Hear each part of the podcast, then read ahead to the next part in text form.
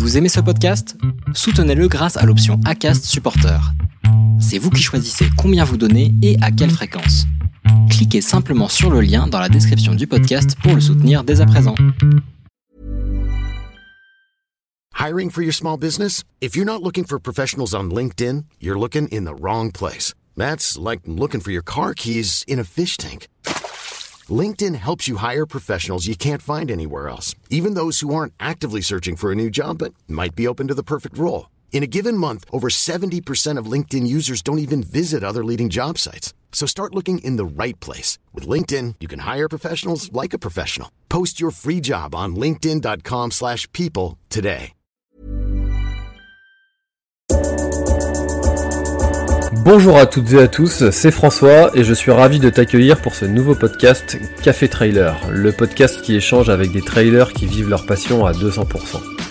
Le but de ce podcast est de te partager leur histoire, leurs secrets, leurs projets et d'en apprendre beaucoup plus sur eux afin que tu en tires un maximum de bénéfices. Donc si tu aimes le trail et écouter des histoires incroyables, alors ce podcast est fait pour toi. Il est possible d'assister au tournage de l'épisode et y participer en live chaque mercredi soir à 20h30 sur ma chaîne YouTube La Planète Trail. Juste avant de commencer, j'ai quelques messages à te faire passer. Si c'est la première fois que tu écoutes le podcast, je te remercie d'être arrivé jusqu'ici. D'ailleurs, je te recommande le podcast avec Stéphane Brognard qu'on ne présente plus. J'ai beaucoup d'ambition avec ce podcast et je souhaite aller chercher des trailers de plus en plus incroyables et j'aimerais vraiment échanger avec tes trailers préférés. Sache que l'un des meilleurs moyens pour de les convaincre de participer, c'est notamment de leur montrer que vous êtes nombreux à adorer le podcast sur les réseaux sociaux et sur les notes iTunes. Donc si ce n'est pas encore fait, tu peux aller mettre une note sur Apple Podcast ou iTunes, c'est vraiment ce qui m'aide le plus à inciter des trailers connus à venir témoigner. Si tu écoutes plutôt sur Spotify, tu peux très facilement le partager en story sur Instagram, tag-moi et je te repartagerai. J'en profite donc pour rappeler le nom de mon compte Instagram, c'est @laplanètetrai. Suis-le et tu y retrouveras entre autres les coulisses du podcast. C'est aussi un excellent moyen de me faire tes retours et de me suggérer les invités. Enfin, j'ai aussi écrit un livre, Comment choisir ses chaussures de trail, que tu peux télécharger gratuitement sur mon site planettrail.com dans l'espace boutique. Maintenant, place à mon invité du jour. Comment on peut faire pour faire plus clair C'est marrant ça. Ah, bonsoir à tous, bonsoir Stéphane, merci à tous d'être présents ce soir pour, euh, pour cette deuxième édition avec Stéphane Brognard. Parce que la première, vous avez tous trouvé qu'elle était beaucoup trop courte, et parce que Stéphane avait plein de choses à nous dire, euh, qui étaient super intéressantes, et du coup, bah, on a décidé d'en faire une deuxième édition. Donc merci à tous de répondre présent à, à cette nouvelle édition. Comment vas-tu Stéphane? Et euh, comment t'es-tu remis de cette euh, nouvelle aventure que tu as eue, euh, qui était quand même assez folle, encore une fois? Maintenant on est à une semaine, deux semaines même de ce défi. Comment vas-tu? Ben écoute, euh, ça va pas plus mal. J'ai même été assez surpris euh, que ça s'encaisse finalement bien. C'est peut-être ce qu'il me fallait pour remettre le pied à l'étrier, tu vois. 47 heures d'effort avec Benoît au travers du massif des Vosges, euh, voilà, à faire les, à faire à peu près une dizaine de, montées euh, plus que remarquables du, challenge CV2C euh, dans les Vosges et puis de l'une à l'autre à vélo. Voilà, c'était c'était solide, mais finalement ça m'a bien remis le pied à l'étrier parce que dans la foulée j'ai enchaîné et puis et puis me voilà parti dans la préparation d'un Ironman finalement, comme le triathlon de Gérardmer annulé. Ben, j'ai décidé de faire un Ironman et de doubler les distances au mois de septembre. Les délires de copains quoi. Voilà, donc ce sera l'Ironman d'où? Eh ben, ce sera l'Ironman de Gérardmer parce que Gérardmer euh, proposait un triathlon XL. Ça n'a pas pu avoir lieu euh, pour des raisons que l'on connaît. Donc, on a décidé quand même de garder la date, mais de le faire en off et Ah euh, de les distances. Ok, ah oui, bah oui, tant qu'à faire. Quitte à prendre la journée, autant la prendre vraiment. Bah voilà. Bon, merci, merci à tous. Merci. Donc, euh, je rappelle euh, juste le principe de, euh, de l'émission. En fait, vous pouvez poser vos questions, que ce soit sur Facebook ou sur YouTube. Vous pouvez poser vos questions à Stéphane et on se fera un plaisir d'y répondre durant, durant l'émission. Et voilà, comme ça, on affichera les questions comme Mickaël qui nous dit bonsoir. Donc, bonsoir à toi, Mickaël. Je pense que Nickel. tu es en train de fa- il est en train de faire du home trainer en même temps qu'il regarde l'émission et c'est une très bonne idée. Alors, j'ai euh, une première question pour toi, Stéphane. Euh, Dans le podcast Extraterrien, que, dont- dans lequel tu es passé, c'est un podcast que je recommande d'ailleurs vivement parce que euh, C'est c'est vraiment quelqu'un de super. D'ailleurs, que j'aurai la chance de moi, de moi interviewer. Enfin, on, va inverser les rôles et c'est lui qui va passer euh, dans l'émission. Donc, on va pouvoir faire la rencontre de, de Bart, d'extraterrien. tu nous parles beaucoup de, euh, du guerrier pacifique. Et euh, donc, les guerriers pacifiques où Socrate est le, un des personnages principaux du livre et qui en est un petit peu le, le sens de ton logo et Tarkos parce que c'est Socrate à l'envers, comme tu nous l'expliquais dans l'émission numéro 1. Qu'est-ce qui t'a plu dans ce livre et qu'est-ce qui t'a autant passionné dans, dans ce bouquin? Le, le ici et maintenant, euh, véritablement, c'est vraiment dans ce livre que, euh, que Socrate, enfin, en tout cas, ce que Dan Millman appelle son Socrate, c'est ce, ce, ce pompiste-là qui, qui rencontre euh, au gré de sa vie, avec ce, ce, ce, passage dans sa vie plus que de coups de moins bien, hein, après un accident, il est absolument à la case zéro quasiment, et, euh, et, en fait, il le reconstruit non pas à base de sport, à base de, de préparation physique, euh, mais il le base, euh, il base sa, sa pratique surtout euh, le fameux être champion du monde de son monde, être ici et maintenant, et que quand on a la tête et le corps exactement au même endroit, on est forcément dans un moment où on donne le meilleur de soi, on est totalement étanche, euh, voire même il y a quand même de grandes chances d'atteindre que l'on peut des fois entendre parler dans le dans le monde du sport du flow. Euh, effectivement, il y a plus d'efforts, euh, il y a, a, a plus de difficultés, on est dans un moment plus que de plénitude parce que on est total, on ne fait qu'un avec soi-même. Et ça, c'est juste génial. Il n'y a aucune pensée parasite. Il n'y a vraiment que ce que l'on est en train de faire. On est au plus juste du, du, du rendement de ce que le corps peut produire dans la tâche qui lui est demandée. C'est de la gymnastique, c'est de la cuisine, c'est je sais pas. Et, et c'est marrant parce que cet état, ce, ce, ce flow euh, que, que Socrate lui fait atteindre euh, au travers de, de, de sa reconstruction, euh, il l'emmène vraiment vers lui-même. Euh, il le fait découvrir qui il est au plus profond et qu'il est vraiment important de réaliser une, une tâche. Alors lui, c'était devenir champion olympique de, de trampoline.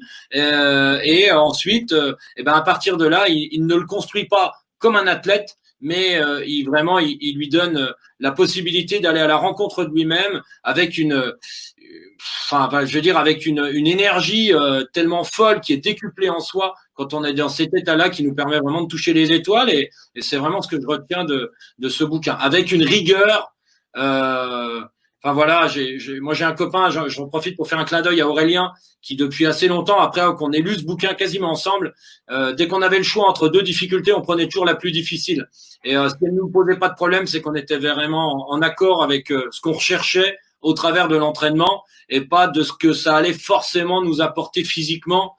C'était pas le plus important. C'est ce que je retiens hein, et, c'est mon livre de chevet euh, en permanence dans la tête quand je quand je pratique. Ouais. Et, et, toi, cet état de, de flow, c'est vrai que c'est quelque chose qu'on entend, euh, qu'on entend souvent.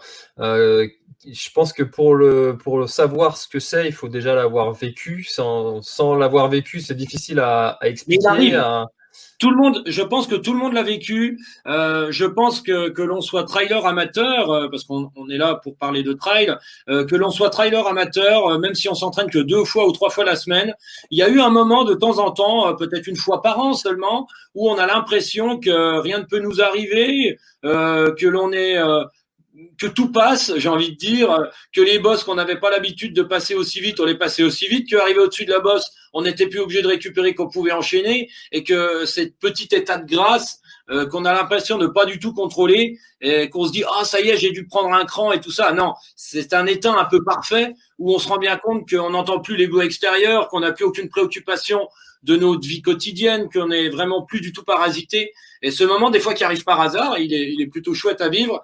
Euh, là, l'idée, c'est quand même d'en être en permanence quand on pratique son activité, de pouvoir le, le, le revivre euh, beaucoup plus fréquemment. Et, et, c'est vrai qu'en courant, il est très facile de le, de le faire. Alors moi, ça s'est transmis, euh, enfin ça s'est ça s'est transformé en allant courir, en ayant dans une bulle totalement étanche, en ayant le long terme qui est à 2 mètres 50 devant moi, euh, de ne jamais avoir les yeux qui regardaient un endroit précis, mais je regarde, alors je dis toujours la taille d'une une tente deux secondes repliée qui est comme ça devant moi et euh, avec les yeux qui regardent partout dans cette zone-là, euh, limite d'avoir l'impression même de courir sur place et d'avoir le décor qui défile sous tes pieds et qu'à partir de là, quand tu es dans cet état, tu, euh, tu cherches la foulée adaptée, tu cherches la fluidité, tu ne cherches qu'à ce soit pas difficile, heurté, tu es en vitesse juste et, et, à partir de là, bah, c'est parti quoi. J'ai envie de te dire, tu es, tu tiens une note et tu la tiens le plus longtemps possible. La pression interne est quasiment la même. Euh, et, et, à partir de là, il n'y a plus rien d'autre qui puisse exister autour que ce, ce microcosme dans lequel tu te retrouves le, le, le très très bien. Et à partir de là, c'est parti. Et, et, on sent vraiment la pleine puissance. Le cœur s'abaisse alors qu'on va de plus en plus vite. Le rythme du, du, du souffle s'abaisse et alors qu'on va de plus en plus vite. Et une fois qu'on tient ça, c'est parti des heures, il n'y a aucun problème. Ah ouais, tu as Bon, j'ai pas encore eu la chance de le vivre pendant des heures, mais, mais c'est vrai que c'est vrai que c'est contre-intuitif, c'est complètement contre-intuitif en fait comme comme sentiment, parce que quand on se dit, euh, ben, quelqu'un qui va courir par exemple une heure, qui a l'habitude de courir une heure, et qui, euh, bah, souvent, à la fin de cette heure-là, il est forcément moins bien que, que ce qu'il était au début de cette heure-là. Il est plus fatigué, il est euh, plus en souffrance musculairement. Et sur un ultra-trail, en fait, on se dit que bah, forcément, plus le temps va passer et forcément, moins bien on va être. Alors qu'il y a toujours ce moment, cet état qui, euh, qui revient et c'est c'est un petit peu ouais, contre-intuitif et tant qu'on l'a pas vécu, euh, c'est assez difficile, je trouve, à, à, à, exprimer et à ressentir et euh, à, à, parler. Et je trouve que du coup, tu en, parles très bien. Bah alors c'est euh... un entraînement, hein. c'est un entraînement du quotidien. Ça vient pas du jour au lendemain. Moi, j'ai commencé à pratiquer ça. Voilà, je vais pas refaire mon histoire, mais en 2009, j'ai passé quasiment une année complète à arrêter de courir, mais à lire et à me renseigner. Et, en fait, le guerrier pacifique, il est arrivé en fin de mes lectures. Donc, ça rassemblait tout ce que je venais de lire, qui concernait la psychologie, le fonctionnement du cerveau, l'art du bonheur, enfin, des, tas de choses. Et, quand j'ai euh, fait ça, je me suis mis à pratiquer. Je dis, bon, ok, enlève tout ce qui est monde extérieur, essaye déjà de connaître ce moment-là. De, de je sais pas, j'ai viré la montre, j'ai viré tous les tous les repères qui pouvaient arriver du monde extérieur. Que dans cette bulle, il n'y ait que moi, mon corps physique, euh, la, la, ce que je voulais vraiment euh, obtenir, euh, le travail à l'entraînement qui était généralement qui découlait de ce que j'avais pu vivre la compétition d'avant et qui m'obligeait à être meilleur à celle d'après. Donc j'avais été chercher des éléments qui soient physiologiques, physiques, techniques, euh, de, de, gestion, ainsi de suite, euh, que je pratiquais, mais tout était fermé. Alors, des fois, ça tient que quelques minutes, quelques secondes, mais c'est une pratique un peu comme quelqu'un qui s'entraîne à la méditation. Quand il arrive à tenir 30 secondes, il en est content parce que finalement, c'est la méditation en mouvement.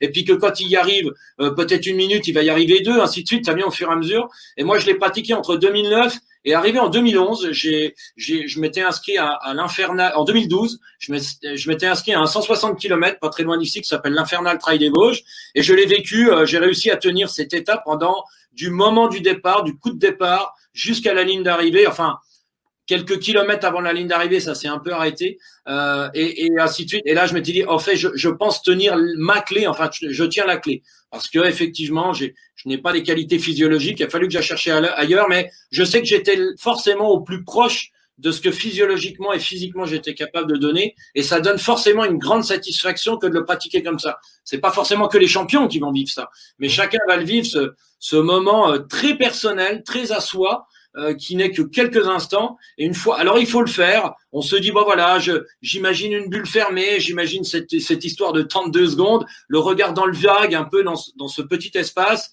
Euh, j'imagine que le décor défile sous mes pieds. J'essaye de pas faire de bruit avec mes pieds. J'essaye de d'avoir la, la, gestuelle qui soit fluide.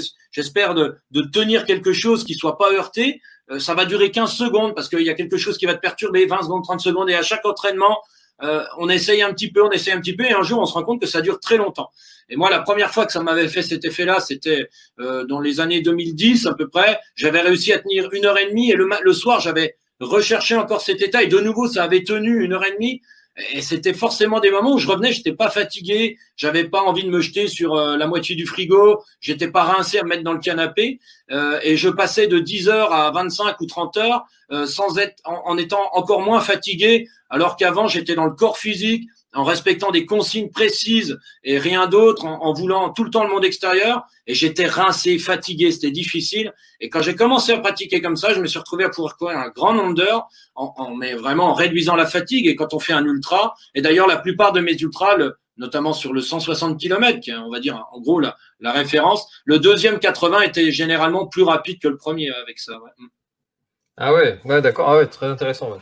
Ah, du, coup, mais euh, ça, euh, en fait, quand tu, fais tes conférences en, en entreprise, parce que là, tu, là, on parle avec des, trailers, on arrive assez bien à imaginer ce que tu, ce que tu peux ressentir, même si on l'a pas forcément tous vécu, on peut se l'imaginer. Mais quand tu racontes ça à, à, des gens qui sont pas du tout dans le monde de la course à pied, comment, comment est-ce qu'ils le perçoivent Est-ce qu'ils arrivent à l'imaginer? Est-ce qu'ils arrivent à se projeter? Ben, je pense qu'on n'a pas forcément besoin d'être trailer. On a besoin notamment pour vivre cet état d'être dans une activité euh, dont on a peut-être un peu d'appétence ou auquel cas on se sent porté par cette activité pour une raison X ou Y. Euh, moi, ça a été le sport, mais ça aurait pu très bien être le théâtre, ça aurait pu très bien être la musique, la cuisine. Euh, je pense que en, ou même euh, l'entrepreneuriat euh, quand on est dans ces créneaux horaires de chef d'entreprise, de je sais pas, même même à une tâche précise. j'en ai peut-être, j'en ai même déjà parlé, par exemple avec euh, quelqu'un qui est derrière le camion poubelle qui passe chez moi, tu vois. Et euh, je voyais bien qu'il y avait une différence. Et un jour, quand il est venu apporter le calendrier, je lui dis, je sais pas, je, je, trouve que toi, tu as quelque chose de différent de la plupart des, des gars qui sont derrière le camion poubelle à courir, à prendre le truc et tout. Il dit, tu sais, moi, euh, quand je fais dans ce truc-là, euh, je, je, je, je, rentre dans la peau d'un personnage qui suis pas, qui n'est pas du tout celui qui est à la ville. Par contre, j'ai l'impression de me mettre dans un monde et je ne vis que pour ça, euh, qu'avec une rythmique, euh, qu'avec euh, quelque chose qui me ressemble et je me sens très bien et je passe un très bon moment. Il était exactement dans cet état-là. Effectivement, il transpirait, il transpirait quelque chose qui lui plaisait et pourtant, il était loin de faire de quelque chose de très glamour. Et, et, et ça, je pense que quand on, on a la chance de pouvoir s'extraire un petit peu de notre globalité, de notre vie, où euh, c'est le travail, c'est les enfants, c'est la famille, c'est les obligations, c'est les contraintes, c'est on, on, est bazardé de, de, plein de choses. On arrive à tout enlever pour être de façon très égoïste, narcissique au maximum, quelques instants, quelques heures dans sa journée, euh, pour pouvoir en plus avoir la chance de le faire de façon optimum de ce qui nous est demandé ou de ce que l'on s'est imposé euh, pour pouvoir parvenir à quelque chose, euh, je veux dire, ça, il n'y a pas besoin d'être forcément trailer. N'importe quelle tâche, euh, pour un peu, comme, je te disais, d'avoir un peu d'appétence ou bref, on y trouve un intérêt euh, personnel au-delà de la tâche qui nous est demandée, forcément que ça parle à, à tout chef d'entreprise, à tout salarié, à tout quelqu'un qui fait quelque chose, même un menuisier, un vanier, enfin, j'en sais rien, et que ce et que cet état est, forcément euh, gage de bonheur, de, et puis euh, qui t'apporte véritablement une, un réconfort et quelque chose de, de un bon moment, ouais. D'accord. Très bien. Bah écoute, euh, merci pour merci pour cette, cet exemple du, de, de l'éboueur. Ça, ça, parle un petit peu avec, avec le bouquin. D'ailleurs, je vous mettrai le lien dans la description pour ceux que ça intéresse. Euh, le guerrier pacifique euh, qui est lui qui est pompiste euh, donc bon voilà c'est et d'ailleurs d'ailleurs dans le et d'ailleurs dans le livre et c'est vrai que là tu, tu fais bien de rappeler le parallèle il le fait il le fait faire faire de la mécanique par exemple. Et lui promu à être champion olympique quelque part. Se retrouver à aller faire de la mécanique d'ailleurs même dans le film et même dans le bouquin il l'explique. Il, il lui fait faire les tâches les plus subalternes possibles. Il dit mais connais cet état euh, dans, dans, ce, dans ce moment qui te plaît pas, dont tu n'as pas envie, et quand tu verras que tu ressentiras ces choses-là, que tu es totalement imprégné euh, par la clé à molette, par l'environnement dans lequel tu es, dans la tâche que je te demande de réparer un moteur ou de changer une boîte de vitesse, euh, et tu verras que ça ne te plaît pas, mais t'es pas là pour que ça te plaise. Tu es là pour vivre entièrement que cet instant, sans avoir la tête ailleurs que ce que tu es en train de vivre. La tête et le corps sont exactement au même endroit. Et d'ici tu arrives à le passer en tant que bricoler un moteur, on s'en fout.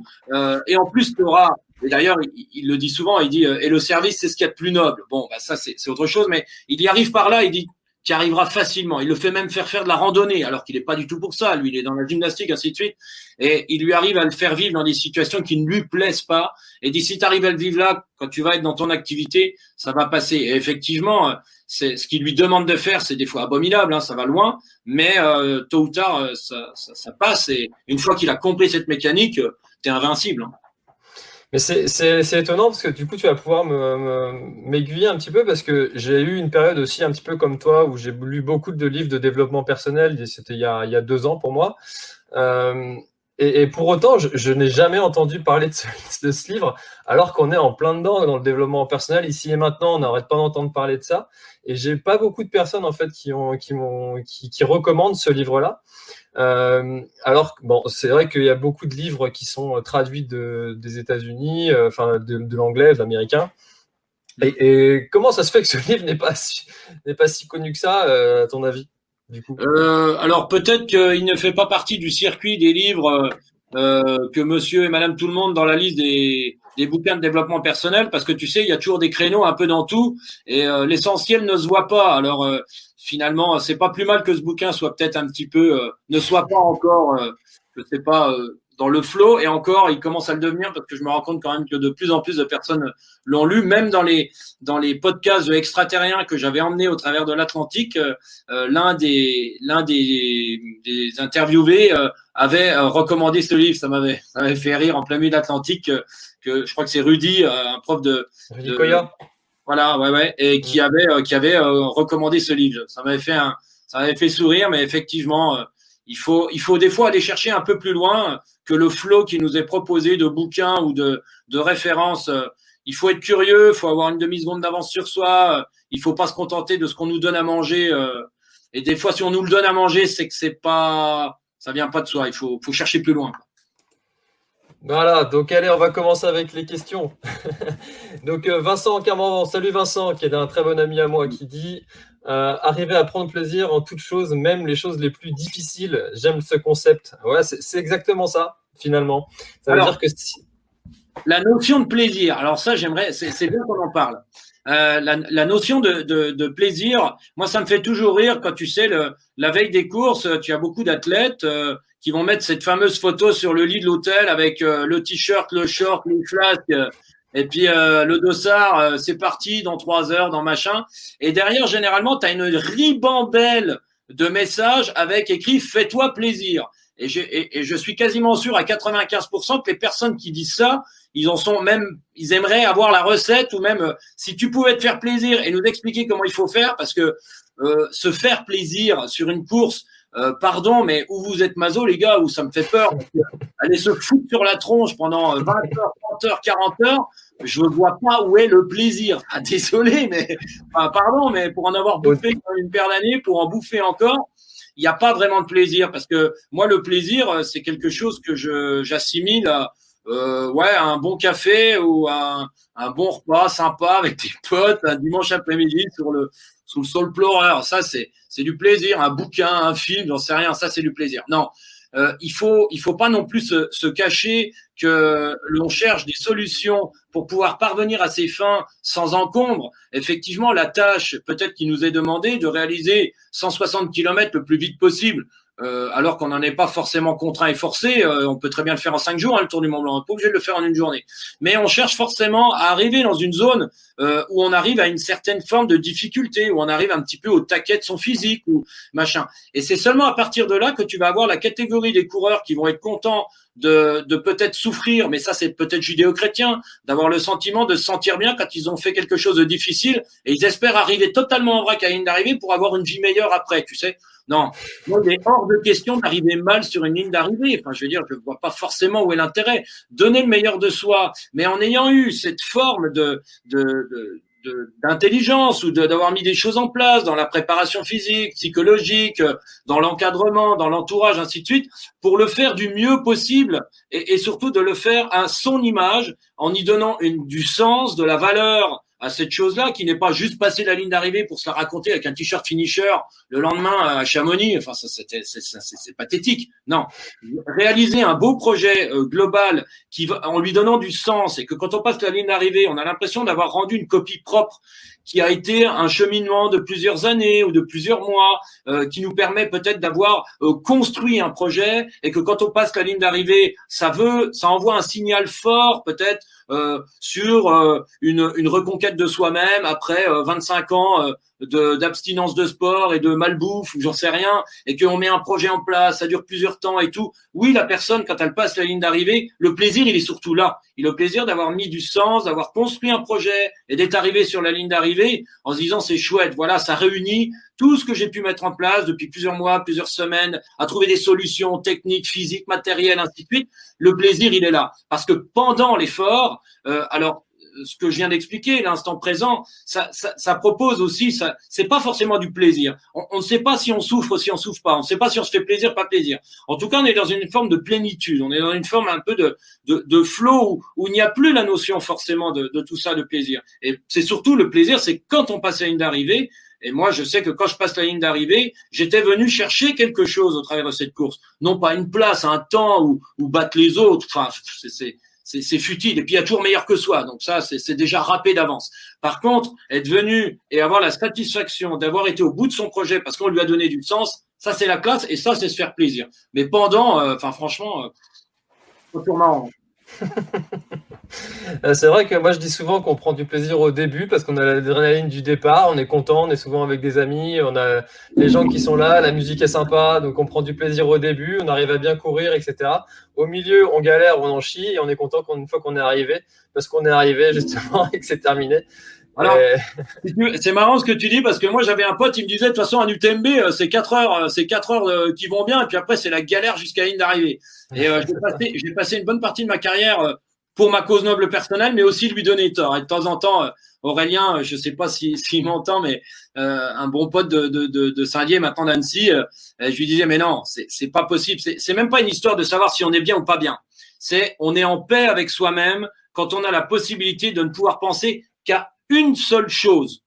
Être là, ici, maintenant, la tête et le corps au même endroit, et d'évoluer dans quelque chose que l'on a choisi, ça c'est génial c'est ce meilleur moment. Par contre, tu es là sur le sentier et puis euh, tu es au col de Vos et tu as déjà ta tronche, euh, ta tête, elle est déjà à Saint-Gervais. Excuse-moi de te dire que tu as beau avoir une Clio, euh, si t'as pas de pilote à bord, elle va finir par se taper quelque part, elle va se cracher. Hein. Donc désolé les gars, il faut vraiment. Et ça, c'est du bon moment. Quand tu arrives à garder le pilote dans la bagnole tout au long de la course, à passer tous les éléments de tout ce qui s'y passe et ne jamais avoir la tête plus loin que juste là où tu te trouves, ça c'est vraiment bonheur. Ça c'est ça c'est du bon moment et euh, et c'est et tout tout saute, tous les verrous que le, le, monde occidental, le monde du sport, le monde de la compétition te donne et te parasite et te bousille ta compète parce qu'il faut quand même pas oublier que quand tu prends le départ, c'est toujours que courir comme tu as l'habitude à l'entraînement, sauf qu'il y a 2500 gugus en même temps et que tu as un bout de papier sur le ventre. Enfin, je veux dire, c'est rien de plus une compétition. Tu as un bout de papier sur le ventre qu'on t'a donné, parce qu'il faut te donner un bout de papier, alors on donne un bout de papier, tu le mets sur le ventre, et il y a plein de gens qui partent en même temps que toi à l'entraînement. Par contre, c'est ça une compétition, tu vois. Sauf que euh, ils veulent qu'ils mettent des, des, choses extérieures qui est la comparaison aux autres, des temps, des chronos, des repères, euh, de la course d'avant, machin. Et c'est tout ça qui te fait totalement t'éloigner de ton véritable potentiel théorique que tu as au départ de la course et que tu et qui varie pendant la course. Effectivement, au-dessus du Grand Col Ferret, ton potentiel n'est pas du tout le même que quand tu cours à 15 à l'heure aux ouches, quand tu prends le départ de l'UTMB. Et pourtant, en être le plus proche de son potentiel du moment, ça, c'est vraiment bonheur. Et, et la plupart des, des, athlètes qui passent pas forcément un bon moment sont des athlètes où le cerveau est tellement dans tous les sens, il a tellement d'éléments extérieurs qui viennent rentrer là-dedans, la place, le temps, euh, et par rapport au beau-frère et machin, il en est même allé regarder sur euh, Live Trial en plein milieu de la course pour voir euh, où il se place et machin. Tout ça, ça te bousille et finalement, ça te fout ton, ton, ton cerveau ailleurs. Et plus tu mets ton cerveau ailleurs, plus tu t'éloignes de ton potentiel réel, déjà qu'il n'est pas flambe, arrivé au milieu de la course, et, tu, te mets double balle dans le pied. Et faut pas s'étonner si après, bah, tu passes à une d'arrivée, tu n'es pas vraiment très content de la copie que tu as rendue. D'ailleurs, euh, est-ce que c'est pas quelque chose qui est plus compliqué, euh, enfin, dans certains aspects, pour les personnes euh, élites? Tu as dû déjà le vivre, euh, de, toute, cette cohue qui se met autour de, des élites à l'arrivée à ravitaillement de tous ces photographes films, de, de, de, ces gens qui filment, des hélicoptères qui suivent les coureurs. Est-ce que ça, c'est pas quelque chose qui euh, fait sortir aussi euh, le coureur de, bah, de cet état, d'être euh, vraiment là où il doit être, donc euh, vraiment ah concentré sur sa course? Mais ça peut être très compliqué. C'est le plus gros du travail. Le plus gros du travail, il n'est pas de préparer un corps physique pour faire un UTMB. Parce que préparer un corps physique pour faire un UTMB, pour faire les, je sais pas, le Tour de France, pour faire ce que tu veux, c'est pas très compliqué finalement, après tout. Euh, par contre, avoir cette capacité d'être totalement étanche euh, à tous les éléments extérieurs, et moi j'ai vécu tous ces instants. J'ai vécu en étant totalement étanche, comme en étant poreux, ça m'est arrivé d'être poreux, et je pense à la TDS 2015, euh, je pars, je suis totalement poreux, j'étais redevenu sportif et trailer, j'étais plus du tout Stéphane Brognard, étanche dans sa bulle, jusqu'au col du Petit Saint-Bernard, je peux dire que la première porte qui se serait ouverte pour un peu que je connaisse le mec, je sautais dans la bagnole, c'était terminé la TDS, parce que j'étais rempli de pensées parasites, pourquoi? Alors que ça faisait des années que je pratiquais, que je que je blablatais sur les réseaux à expliquer comment je faisais, machin. Tu parles, j'étais redevenu comme tout le monde. Pourquoi? J'en sais rien. J'avais peut-être pris plus à la légère. Je m'étais pas mis dans l'entonnoir comme avant, les quelques heures avant les cours. J'étais peut-être arrivé plus comme un cheveu sur la soupe. Euh, C'était pas vraiment étanche autour de moi. Et il est arrivé un moment, j'ai vraiment été obligé de faire l'effort. Heureusement qu'il n'y avait pas une voiture que je connaissais qui a ouvert la portière au petit Saint-Bernard. Et dans cette grande descente jusque Bourg-Saint-Maurice, je me suis dit, attends, attends, attends, attends. Qu'est-ce que c'est quoi ta pratique? C'est quoi ta cause noble personnelle? Pourquoi tu as besoin d'aller sur la ligne d'arrivée en donnant le meilleur de toi-même? Euh, Pourquoi tu euh, pourquoi tu es là? Comment tu pratiques? Et j'ai tout refermé. J'ai remis la bulle. Euh, j'ai arrêté toutes les comparaisons de, de, qui que ce soit, du place, des machins, des trucs. J'ai tout viré. J'étais en contre-la-montre. J'étais tout seul. J'étais totalement étanche. Et je suis passé de la, 20e, la 25e place à faire sixième ex sur la ligne d'arrivée, rien qu'avec cette théorie-là. D'accord. Bah, c'est vrai, c'est vrai que, mais ça, du coup, alors ça, ça me permet de rebondir sur une question de, de Bernard. D'ailleurs, je suis très content de te voir là, Bernard, dans, dans les commentaires et sur cette émission. Euh, du coup, euh, une question, j'ai raté le début, peut-être déjà abordé. Donc non, on l'a pas déjà abordé. Quel conseil pour commencer avec euh, cette écoute de soi, de la méditation? Certains parlent de courir en pleine conscience. Ouais. Alors effectivement, la méditation, ça, c'est, c'est quelque chose que je recommande personnellement souvent. Toi, tu pratiques, euh, Stéphane? Alors moi, la méditation, euh, se mettre ainsi sur un caillou au-dessus de la roche des Ducs euh, en regardant une flamme et puis euh, en attendant que ça passe, à écouter sa respiration, bon déjà ça me gonfle, peut-être, mais c'est très très bien. Hein. Je sais qu'il y a beaucoup de gens qui pratiquent la méditation devant une flamme, en, récupérant, en, en pensant à une phrase. Le but est toujours le même. En fait, c'est d'avoir la capacité d'être concentré sur un élément, un seul. C'est une phrase, c'est la respiration, c'est une flamme, c'est une image. Enfin, dans la tête, je, je sais pas, il, a le flot de, son air qui rentre et qui sort du nez. Enfin, on, voit euh, beaucoup de choses comme ça. Ok. Et eh ben moi, j'ai essayé de faire la même chose, sauf que comme j'ai pas de temps à perdre et que j'ai envie de faire plein de choses dans ma vie, je l'ai fait en mouvement. Donc, euh, généralement, il s'est euh, euh, on a, on a plein de choses dans le corps qui nous permettent de penser qu'à une seule et unique chose. Ça veut dire que 99% de mon attention, voire 100%, mais il faut pas rêver, il faut pas se prendre pour un autre, avoir 99% de son attention qui n'est qu'à un seul sujet. En l'occurrence, ça peut être le bruit de tes pas. Et eh ben, je peux te dire que quand déjà tu arrives à passer 20 minutes à n'écouter que le bruit de tes pas, euh, de savoir que j'essaye de faire le moins de bruit possible avec tes pas, euh, jouer peut-être avec son diaphragme, avoir l'intention vraiment de, à la respiration, de gonfler l'estomac à l'inspiration, de creuser l'estomac ou le, pour faire monter descendre le diaphragme. Euh, ça va être de, de, sentir que la gestuelle n'est pas heurtée. C'est c'est tous ces éléments-là en fait. Et tu sais que tu ne penses qu'à une seule et une même chose, ce que tu es en train de faire là. À aucun moment il n'est possible, mais ça va arriver, de penser à ta feuille d'impôt, de penser à autre chose, euh, d'avoir un truc, de dire tiens quelle heure il est, il faut que je rentre à telle heure. Ah oui, c'est vrai que la côte là-bas que j'ai prévu de faire, ah, je sais pas si je vais me sentir aujourd'hui de la faire. Enfin, d'autres éléments arrivent. Là, c'est foutu. T'es plus à 99% de ton attention à euh, ici et maintenant, c'est-à-dire ce qui se passe dans ton corps, par exemple, qui est mon objet de méditation. Par contre, je commence déjà à avoir 15% dans la côte d'après. Ah bah tiens, et si j'en profitais pour passer chez le copain, euh, j'en profiterais, euh, ça m'évitera de lui passer de coup de téléphone. Enfin, tout ce qui nous arrive au quotidien.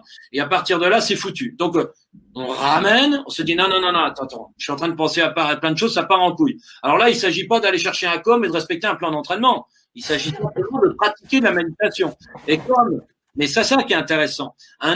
Les semaines d'entraînement, je sais pas, deux fois, trois fois, cinq fois, sept fois, neuf fois par entraînement. Chaque entraînement, et ça, c'est un conseil que je peux donner, et moi-même j'entraîne euh, des athlètes, c'est de leur dire un objectif par séance. Eh ben, il peut y avoir une fois par semaine l'objectif de la méditation en mouvement.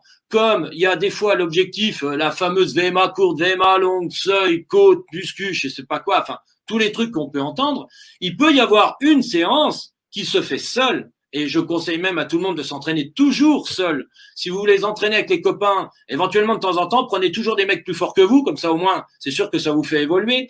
Mais un objectif par séance, il peut très bien y avoir une séance, faites un footing sur un parcours plutôt facile, mais qui ne soit pas que du plat, de la montée, de la descente, ainsi de suite. On est obligé de varier, mais tout le temps se dire, le bruit de mes, je, pense au bruit de mes pas parce que moi c'est ce que je faisais. Mais ça peut être l'objectif d'une séance et que tôt ou tard elle sera beaucoup plus rentable d'être à 99% de son potentiel qu'en être à 60 en ayant bouffé des heures et des heures des séances les plus difficiles les unes que les autres pour arriver le jour de la course n'être qu'à 60%, d'avoir remis des couches encore risque de se blesser. Vaut mieux être à 99% avec un petit niveau de base et qu'on assume sur 99%, on passe un bon moment, on est fier de soi et on sera toujours au-dessus que d'avoir un niveau de dingue à l'entraînement et peut-être qu'à 60% le jour de la compète parce qu'on est rempli de pensées parasites. Il y a la moitié de sa tête qui est je ne sais où et la moitié ici. Enfin, il y a la moitié du pilote dans la Renault Clio, ça va pas le faire. Alors, bah, c'est très intéressant, très intéressant tout ça, ces tous ces petits tips, astuces, conseils. Euh, personnellement, moi, ce que je fais, c'est la, méditation euh, avec euh, une application qui s'appelle Petit Bambou. Ouais, et, très et en fait, je le fais le, soir et, et, en fait, ça m'endort.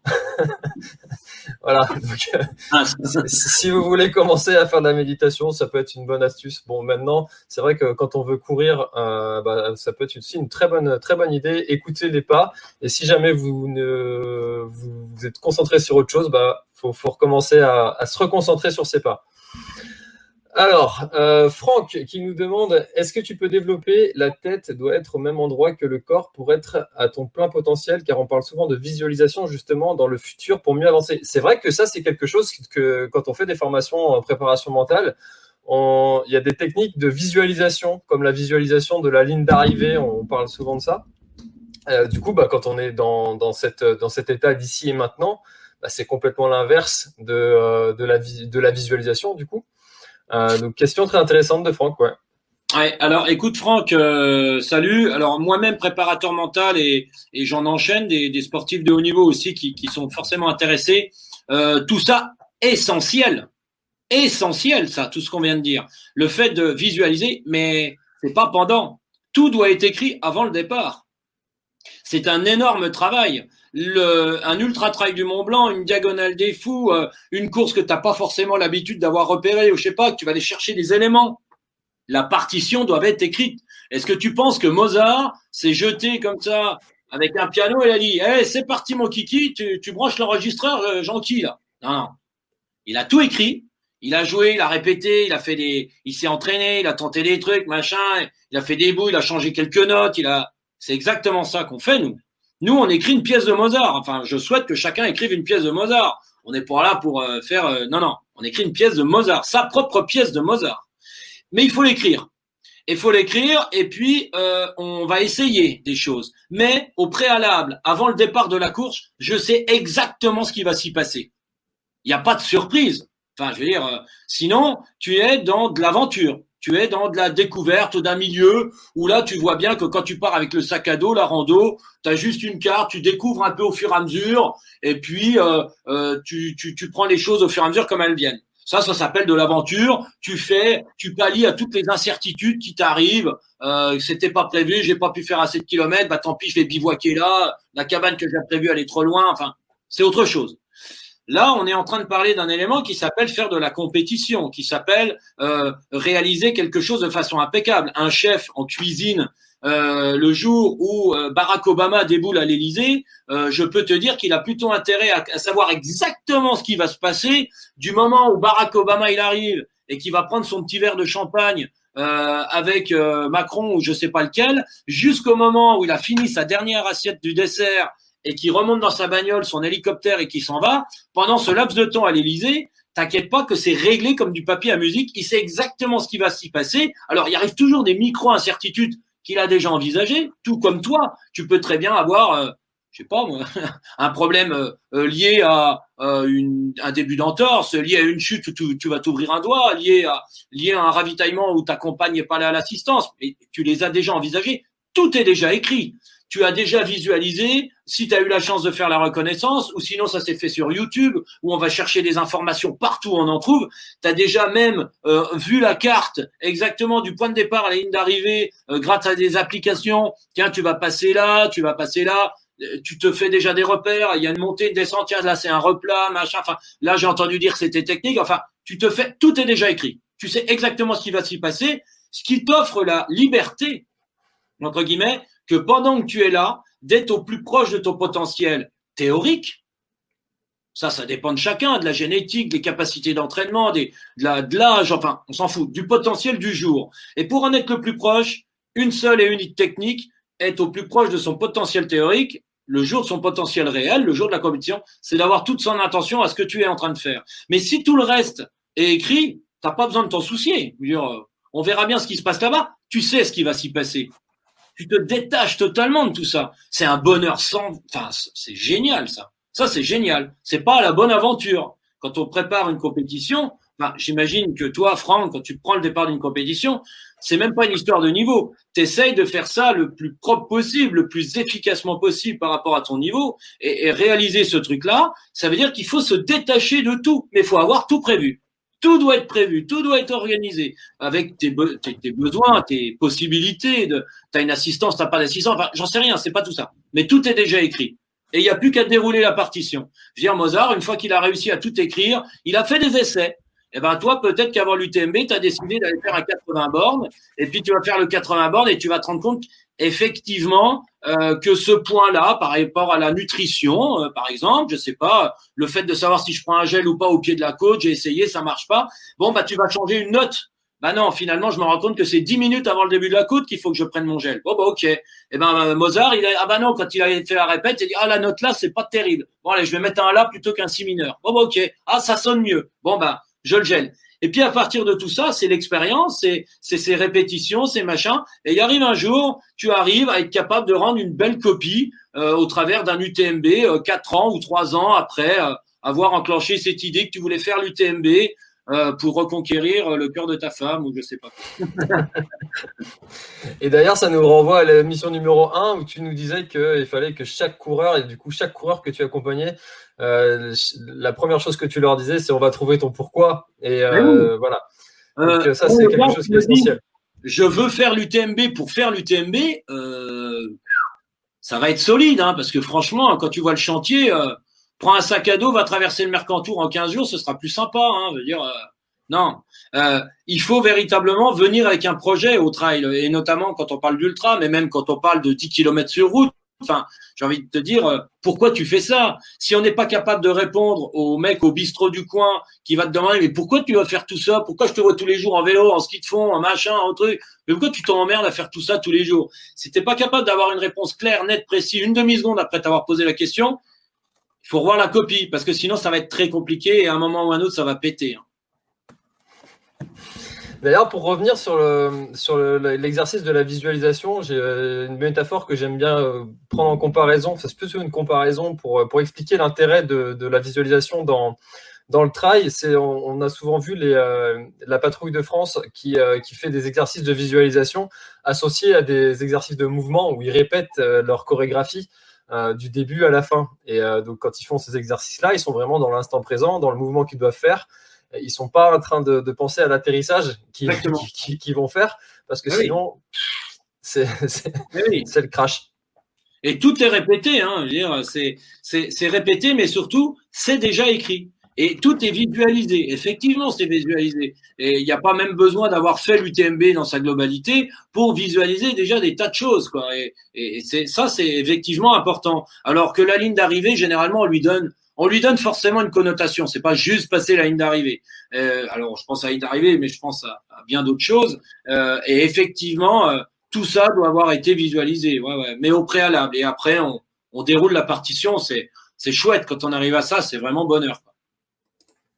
Super. Alors, David euh, qui nous demande dans quelle discipline est-ce que tu t'éclates le plus? Vélo, natation, course à pied, autre? C'est vrai que tu es, comme je disais dans la première, dans mission, encore une fois, euh, tu, n'es pas un ultra trailer finalement, ou du moins tu es plus que ça, tu es ultra sportif parce que tu as quand même euh, fait des, traversées à la rame, en vélo, enfin en, ski de fond. Donc, dans quelle, quelle discipline est-ce que tu dans lesquelles tu t'éclates le plus?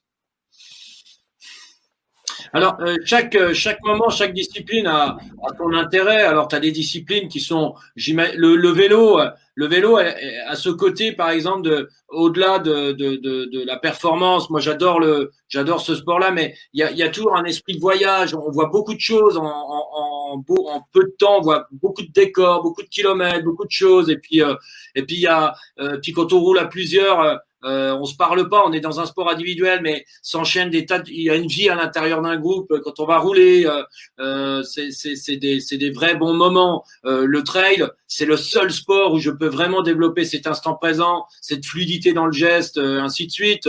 le ski de fond, le ski de fond, ce sentiment de glisse sur le sol, ça c'est vraiment, c'est vraiment, c'est vraiment extraordinaire. nager, être dans. Moi, j'aime bien, j'aime bien aussi euh, chercher le, le geste fluide. Alors en natation et en mer ou même en lac. En ce moment, je m'entraîne beaucoup en lac pour préparer un triathlon. Euh, à chaque fois, son sport a son intérêt, euh, mais son intérêt kinesthésique. Euh, J'adore la course à pied pour avoir une, les poses de pied les plus parfaites possibles. En ce qui me concerne, hein, pour moi, j'adore ce un peu comme un mec qui fait de la grimpe, avoir le, le pied posé juste, posé au bon endroit, qui fait pas de bruit, qui est bref, un millième de seconde au sol et ça repart et, et c'est précis et j'adore ça. Là, en course à pied, c'est c'est le truc qui me plaît le plus. Euh, chaque sport a son petit intérêt, j'ai envie de dire, ces petits moments précis, hyper fins, euh, liés à un toucher, à une gestuelle, à un feeling. Euh, chacun, a, chacun a le sien et chacun a son, à, chacun a son intérêt. Après, euh, il y en a pas que je préfère euh, parmi parmi d'autres, euh, même si j'ai un vrai penchant pour le pour le trail parce que la course à pied, une paire de baskets, la plus simple possible, qui te permettent de pas sentir les cailloux en dessous des pieds et puis qui qui t'as pas le pied qui est en accordéon au bout du au bout du pied quand tu es en descente et tu peux passer partout avec rien l'objet le plus simple qui existe 80% de l'être humain est constitué comme ça pour être capable de courir. Euh, donc j'ai envie de dire, je, je, je vois pas ce qu'il y a de mieux pour le pour le corps euh, que de pouvoir aller partout. Euh, je, je connais pas un être humain qui a pas eu la possibilité en courant sur Terre d'aller partout. Il y en a même qui sont capables de monter courant à l'Everest. Donc pour te dire, aller partout finalement. Donc euh, véritablement pour le développement personnel, être seul avec rien, c'est juste parfait. Après, tous les autres ont chacun leur finesse et leur intérêt de kinesthésique, euh, de, de, de, de ce, ce, petit toucher, euh, ce, ces petits moments précis dans la gestuelle. Moi, j'adore tout ce qui est gestuel et tout me plaît. Ouais. C'est marrant, tu nous as pas parlé de, de la rame. Tu, tu étais un petit peu dégoûté après 60, 70 jours.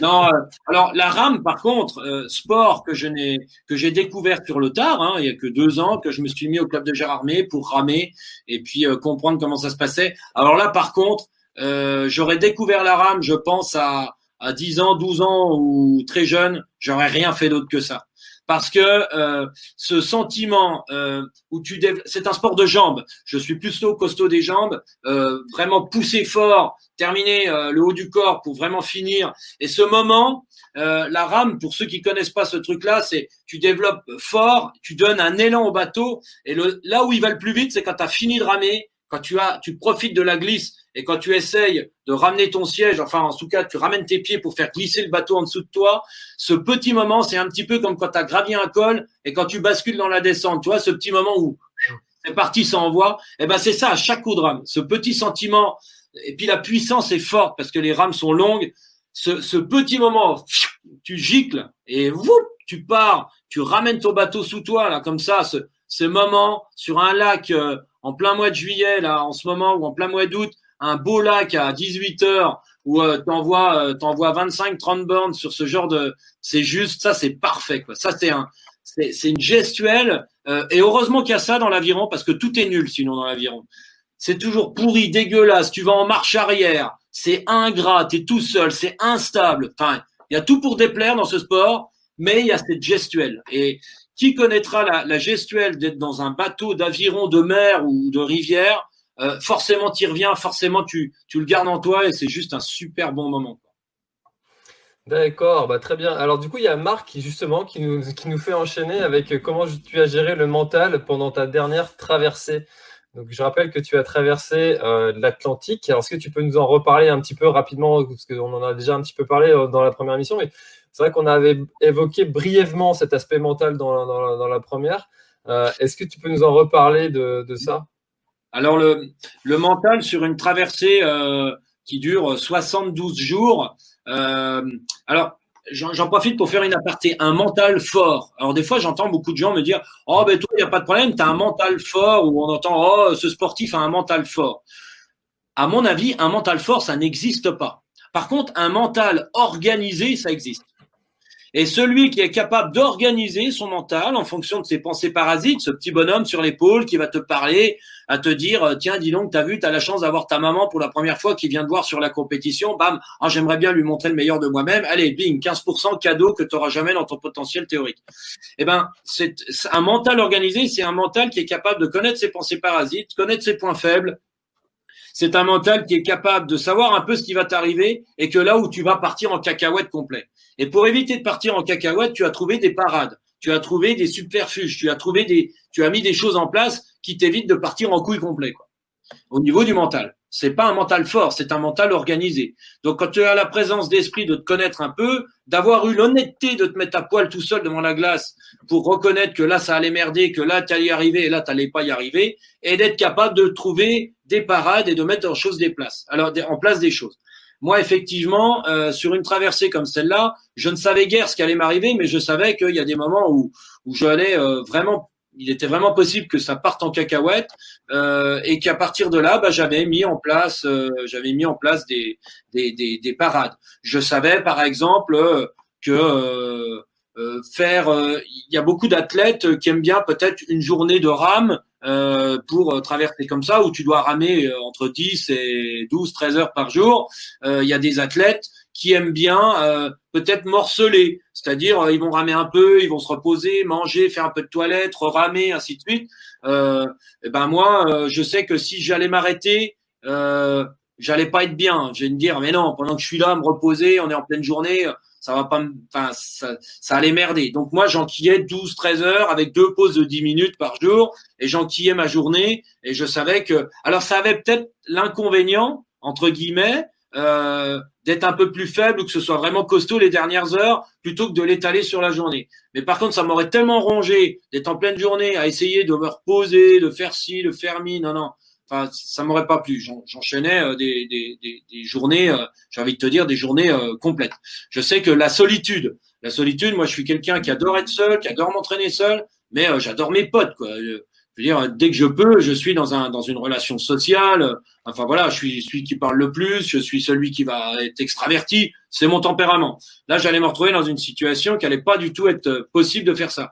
Donc du coup, ce que je m'étais dit dès le départ, on avait mis en place un système. Je savais que j'avais la seule possibilité que j'avais de communiquer, c'était d'envoyer des petits textos. Donc on avait dit bon, écoute, Steph, euh, on sait comment tu es, tu as la nécessité d'avoir envie de communiquer, d'exprimer aux autres ce que tu te passes. On n'a que ce support, euh, tu as besoin de garder ce contact euh, physique, donc on va mettre en place un système. Moi, le soir, à 18h, je m'octroyais une demi-heure, qui était mon espace de liberté, le moment où je ressortais un peu de ce monde-là, et j'écrivais ma journée à ma manière, peu importe.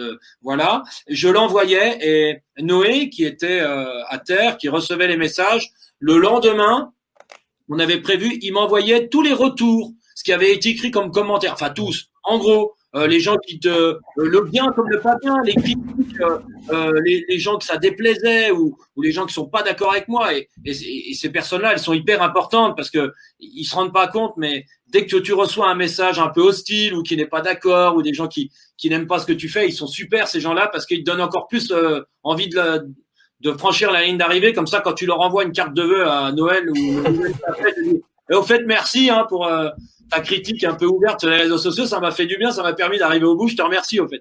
Et, euh, et tu vois, et, et, il me renvoyait tout ça. Et donc du coup, on avait mis en place tout un système parce que sinon, j'en aurais vraiment souffert. Et franchement, ça aurait pu partir en sucette s'il n'y avait pas eu ce truc-là. Je m'y serais accommodé, j'aurais trouvé autre chose. Mais voilà un exemple sur lequel on avait mis en place connaissant, alors qu'il y a des athlètes qui partent traverser l'Atlantique qui veulent même pas entendre parler, ils vont peut-être passer un coup de téléphone une fois par semaine ou envoyer un SMS une fois par semaine.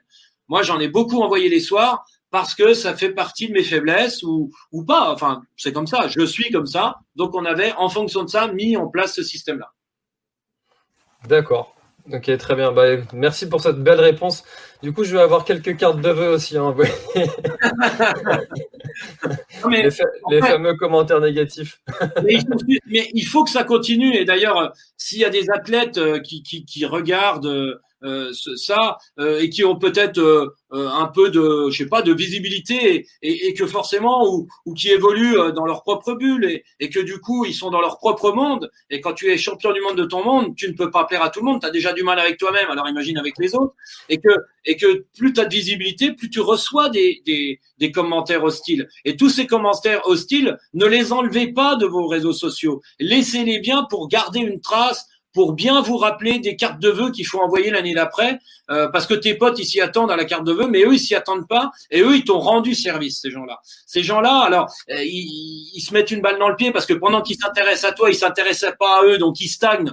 Bon, bah ça, tant pis, des, des fois, tu as presque envie de leur dire, écoute, intéresse-toi à toi et, sois, sois, sois un chouette champion de ton propre monde qui est différent du mien, mais euh, sois champion du monde de ton monde, ça te rendra plus heureux. Mais c'est pas grave. Finalement, ils deviennent très utiles. Euh, donc, même s'il y a des gens qui regardent le podcast, continuez à m'envoyer des, des trucs hostiles. Vous imaginez même pas le, plaisir que vous m'envoyez, la force que vous me donnez, euh, j'ai un bon exemple pour ça, pour dire qu'il y a forcément des gens qui vont jamais, enfin, ne, pas aimer quelque chose que tu fais c'est euh, quand on regarde les commentaires sur, euh, sur Allociné, des, des films qui ont été les plus oscarisés euh, au monde, qui ont reçu tous les Oscars, il y a toujours, toujours, toujours quelqu'un qui met euh, une étoile et qui, sincèrement, le plus sincèrement du monde, n'aime pas. Donc forcément, il y aura toujours quelqu'un qui n'aimera pas. Ce oui, oui, et puis, c'est Thomas, il y, a, il y, a, un peu de la nature humaine là-dedans. Euh, euh, voilà. Après, c'est des histoires de choisir son camp. J'ai envie de te dire, moi, je, moi, j'ai choisi mon camp de d'essayer au maximum de, de, de, tracer ma route et de, et de, et de donner la possibilité aux gens qui m'enrichissent c'est-à-dire qu'on a aussi la chance, arrivé un moment, enfin moi, au travers de ce que je fais, d'avoir la possibilité de rencontrer des gens qui sont champions du monde dans leur monde, mais dans un monde qui n'est pas du tout le mien. Et ça, c'est super parce que c'est des gens qui ont été connaître une espèce de finesse du haut niveau dans leur domaine et que ces finesses-là, elle est quand même juste géniale à entendre raconter. Enfin, je veux dire, moi, je vais rencontrer, euh, ça m'arrive d'aller rencontrer un gars qui est spécialiste dans le vin de très haut niveau et euh, il te sert un verre de vin, mais il te raconte une histoire parce que le mec est tellement fin dans son domaine, parce qu'il connaît son domaine, il connaît son chai, il connaît, connaît sa vigne, il, la cultive tous les ans et il est capable de te dire que bah tiens, je te fais goûter une bouteille du coteau là, elle a telle histoire et tu vas découvrir tel truc parce que le mec il est, il est de très haut niveau là-dedans. Bah, c'est bonheur ça. Alors que franchement, c'est pas forcément un monde qui pourrait euh, comme ça me plaire. Mais rien que par ça, rencontrer des gens qui ne sont pas même des choses qui pourraient ne pas me plaire du tout. Je rencontre des moteurs qui viennent au Motors Day à Gérardmer, les mecs qui sont passionnés de Harley Davidson. Franchement, bon, c'est à des années-lumière de mon monde.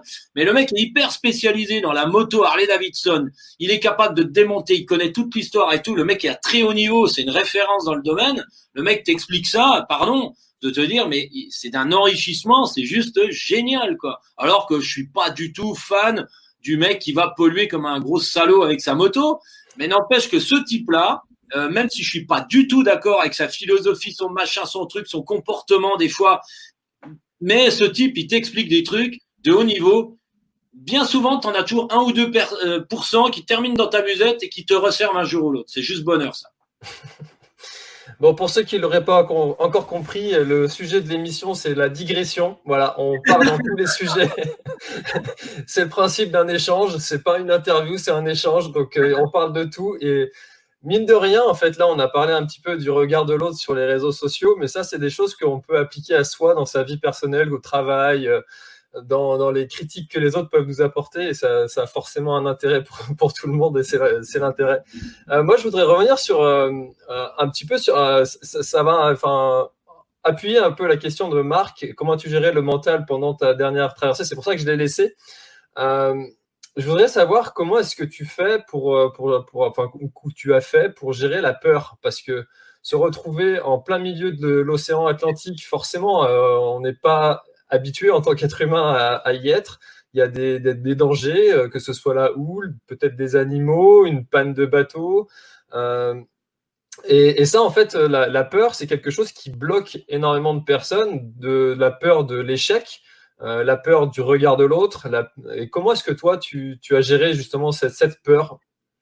Alors, euh, la peur de l'échec ou la peur du regard des autres ou quoi que ce soit, euh, dans un Atlantique, tu guère le choix. Une fois que le bateau il est parti, il ira forcément au bout, ou il est coulé, ou, euh, il se passe un truc grave, mais sinon, tu pas le choix, il est parti, il est parti. Bon, ça déjà, c'est bien, c'est réglé. Euh, par contre, la peur, j'ai découvert que quand on arrive au stade de la peur, tu as encore de la marge finalement.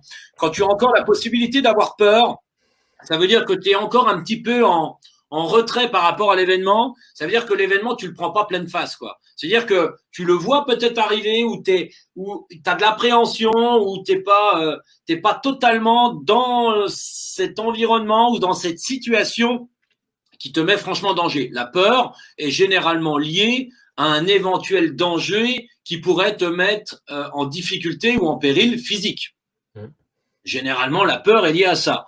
Euh, la peur, quelqu'un qui aurait peur des araignées, euh, elle n'est pas liée au simple fait que ce soit une bestiole, parce qu'elle imagine que cette bestiole pourrait peut-être venir la piquer, euh, imaginer je sais pas quoi, euh, mais mettre en péril son intégrité physique. La personne qui a peur des fourmis, imagine que toutes les fourmis vont lui rentrer dans le corps et totalement la, la, la, dilapider. Je sais pas. moi, j'imagine que là, d'un ce coup, j'ai commencé à avoir des grosses vagues. Je dis, oh mon Dieu, si cette vague commence à me retourner, à me fracasser, ainsi de suite, je me dis bon, euh, mais finalement, elle m'avait encore rien fait la mère, sauf qu'elle me faisait peur parce que euh, j'imaginais qu'il était possible qu'elle me retourne le bateau, qu'elle me fracasse dans tous les sens, ainsi de suite, peu importe. Mais quand tu as peur, c'est encore euh, bon signe. C'est presque un luxe d'occidental d'avoir peur. Par contre, quand tu arrives à une situation, le cran au-dessus, tu n'as plus peur parce que tu es dans la situation très dangereuse. Et là, tu es en action totale.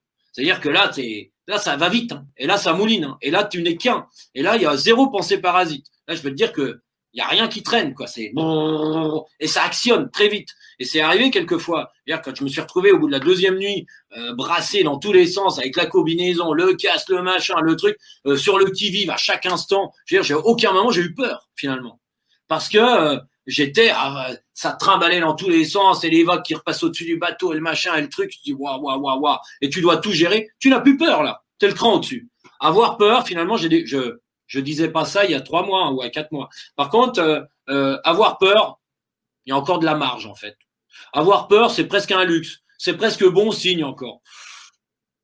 Il y a encore le cran au-dessus. C'est le cran au-dessus qui est pas bon. Mais euh, parce que mais juste avant d'arriver au cran au-dessus, il y a cette petite soupape et le corps, il a inventé un truc qui est la peur. Et d'ailleurs, peut-être qu'à un moment, des fois, j'ai pu avoir peur et que pour un marin averti, c'était crème.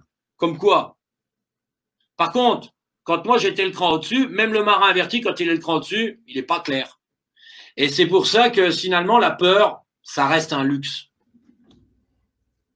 Profitez, profitez, de la peur si vous avez peur, parce que dites-vous qu'il y a le cran au-dessus. C'est le cran au-dessus qui craint. Restez à la peur, c'est bon, ça. Ça va encore. Donc les personnes qui ont peur de s'engager sur, euh, sur un trail de peur de l'échec. Ah ouais, mais alors attention, la peur de l'échec. Ah ouais on va arriver à un autre. Il y avait deux questions un peu dans une. Là, on arrive à autre chose.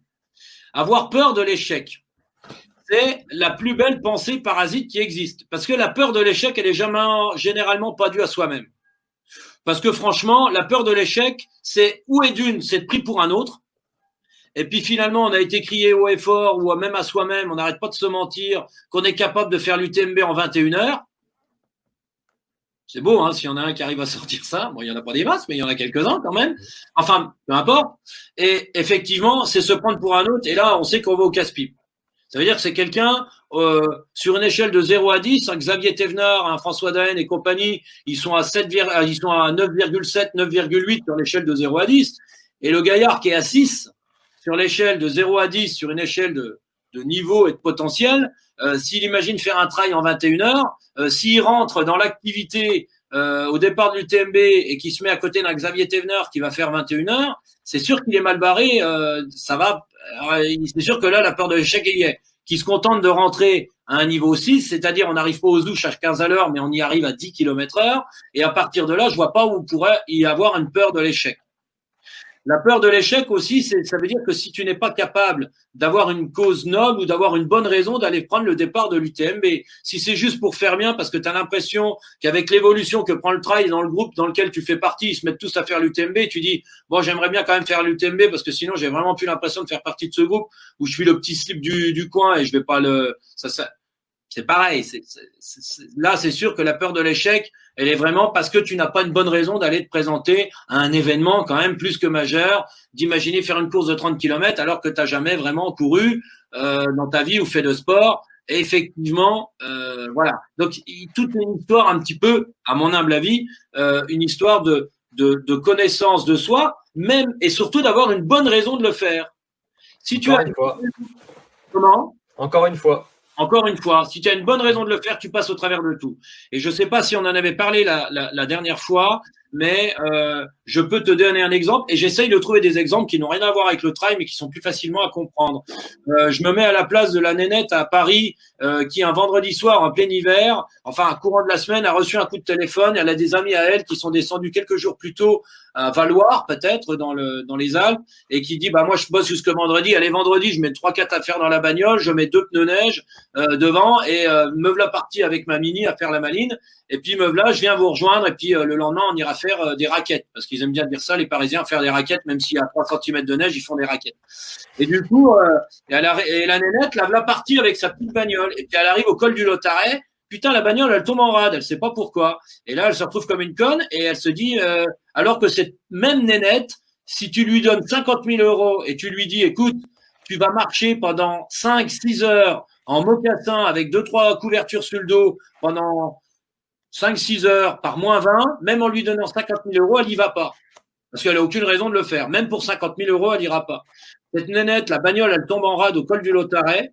Elle est là comme une conne, elle n'arrive pas à redémarrer, elle est machin et machin, elle va geler sur place. Elle regarde quand même vite fait son téléphone. Son téléphone, il lui dit Valoir, je sais pas, 10 km, 12 km, 25 km, je sais pas quoi. Elle met les couvertures, les mocassins, elle met tout sur le dos et la partie moins 20. Parce qu'elle a une véritable, elle a donné, elle a une cause noble personnelle, se sauver la vie. Ça lui pose aucun problème de traverser euh, pendant 5 heures euh, en mocassin avec euh, la couverture sur le dos. Comme quoi, tu es à peu près capable de faire à peu près tout si tu es capable d'avoir une bonne raison de le faire. Ça me fait penser à hier encore, j'étais en train de, de courir avec euh, mon ami Johan de Runactu, qui a une page, une chaîne d'actualité sur le trail et le running. Et on était en train de courir ensemble, et il faut savoir qu'en ce moment, il court un petit peu moins, et euh, il était en train de souffrir. Et je lui dis, s'il y avait un lion qui était en train de te suivre là, tu crois que tu n'avancerais pas oui. Donc, euh... Donner du sang. Euh, donner du sang, c'est une vraie, un, vrai, un, un, vrai intérêt à ce que l'on fait. On est capable de tout faire. Tout faire. Vraiment. C'est vrai. Euh, bon, même si Sébastien, tu vois, il aimerait bien une partie 3. Oh, je, juste une dernière question qui nous été posée par Manu. Euh, quel est le projet ou la course dont tu es le plus fier? Euh, la, course dont je suis certainement le plus fier, alors effectivement, on pourrait parler d'un top 10 à l'UTMB, ça concrétisait euh, toute une période de ma vie, toute une démarche que j'avais mis en place depuis 2009, et voilà, donc ça c'était chouette, d'accord. Euh, je pense que 2016, euh, euh, je me prends les pieds dans le tapis avec une belle pensée parasite euh, d'une situation familiale plus que compliquée en 2016 à l'UTMB. Et dans la foulée, euh, je décide d'aller à la Diagonale des Fous et euh, bah, d'aller à la Diag du coup.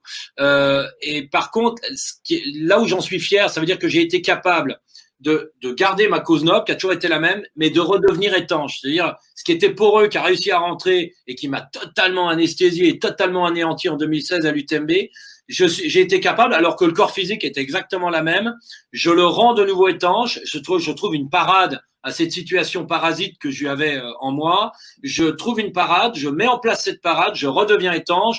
Et euh, voilà, et je fais une diag en 26 heures. Ouais, et, et là, j'en suis fier sur ce côté. Je me dis, ouais, en fait, tout ça, ça marche vraiment, quoi. Tu vois, vraiment. D'accord, donc euh, Diagonale 2016, suite à. Ouais. Suite à...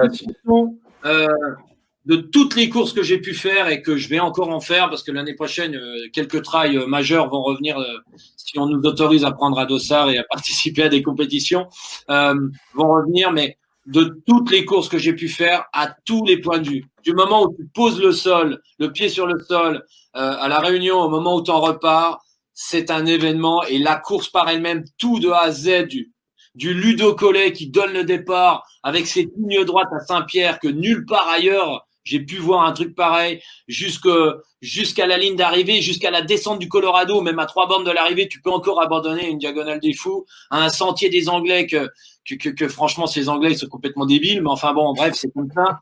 Euh, tout, l'ambiance, les gens sur la course, le monde qui, l'île de la Réunion qui vit que pour, qu'il a envie que tout le monde il en soit et que tout le monde soit survivant de ce truc-là. Enfin, c'est c'est c'est la diag, c'est tout, le décor, tout tout la Diag, il n'y a rien acheté à la Diag. Et puis même, c'est organisé. Euh, il s'est pas détendu comme maintenant tu vois sur les courses où tu as l'impression que c'est un monde occidental tellement hyper rigide avec des lois, des machins. Là, c'est le ravito ballon, on l'a mis là-bas, c'est un peu à la Wallogen, c'est voilà, folklorique, c'est la Diag. Euh, la Diag, c'est l'esprit du trail euh, sur terre, il n'y a, pas mieux.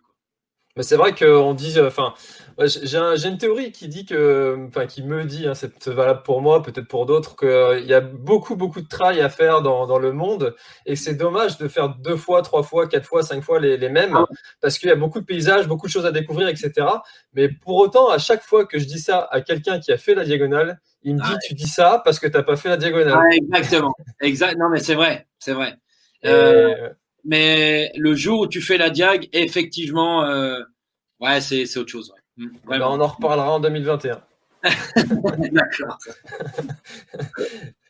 Bon, bah écoute, merci beaucoup Stéphane. Est-ce que tu peux nous dire euh, ton, ton, actu en ce moment? Qu'est-ce que, qu'est-ce que tu euh, prépares? Est-ce que tu organises des stages? Est-ce que tu, qu'est-ce que tu, qu'est-ce que tu fais en ce moment et où est-ce qu'on peut te retrouver?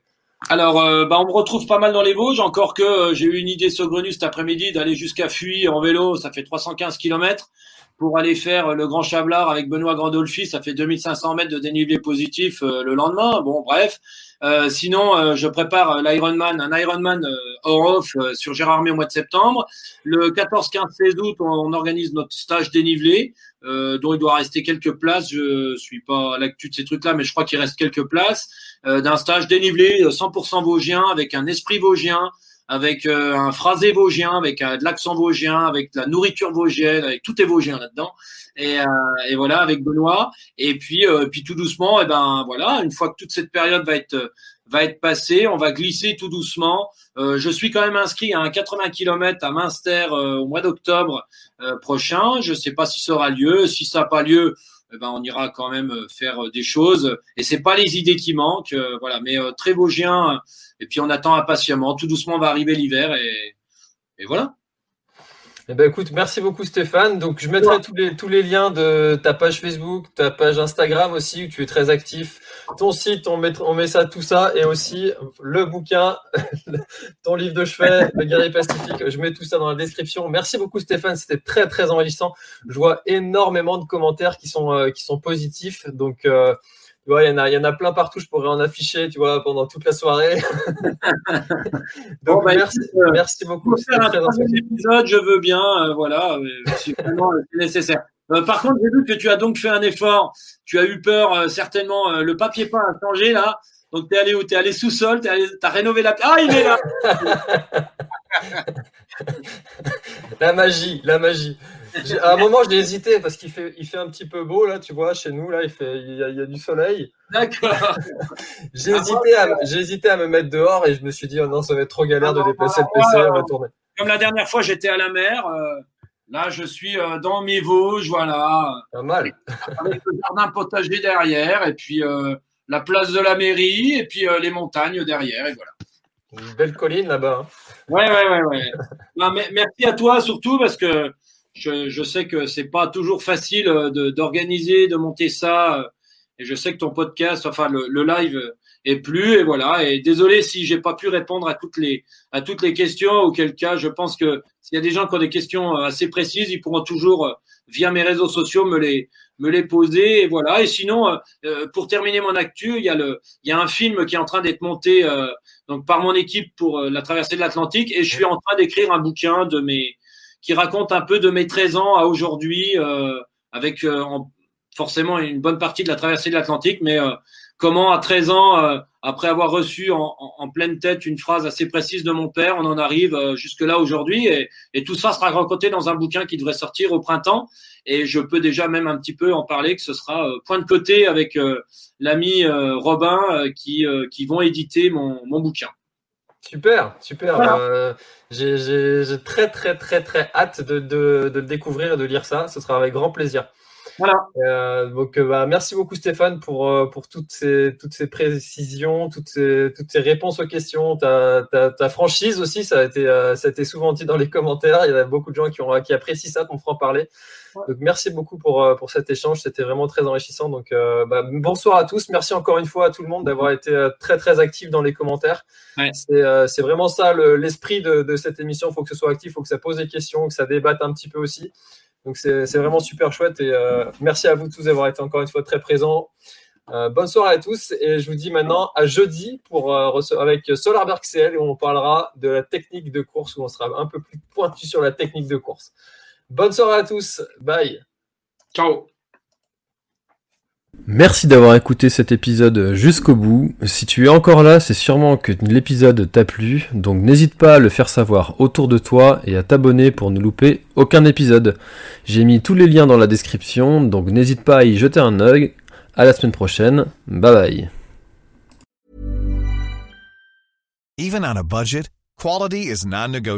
That's why Quince is the place to score high-end essentials at 50 to 80% less than similar brands. Get your hands on buttery soft cashmere sweaters from just 60 bucks, Italian leather jackets, and so much more.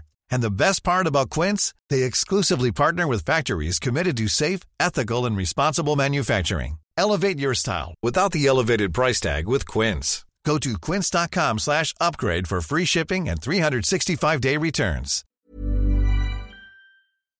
Voilà, l'épisode est terminé, j'espère qu'il t'a plu. Je t'invite à aller checker NAC, comme je t'en ai parlé au tout début de l'épisode, avec le code PlanetTrail, P-L-A-N-E-T-E-T-R-A-I-L. Tu auras moins 15% sur ta commande.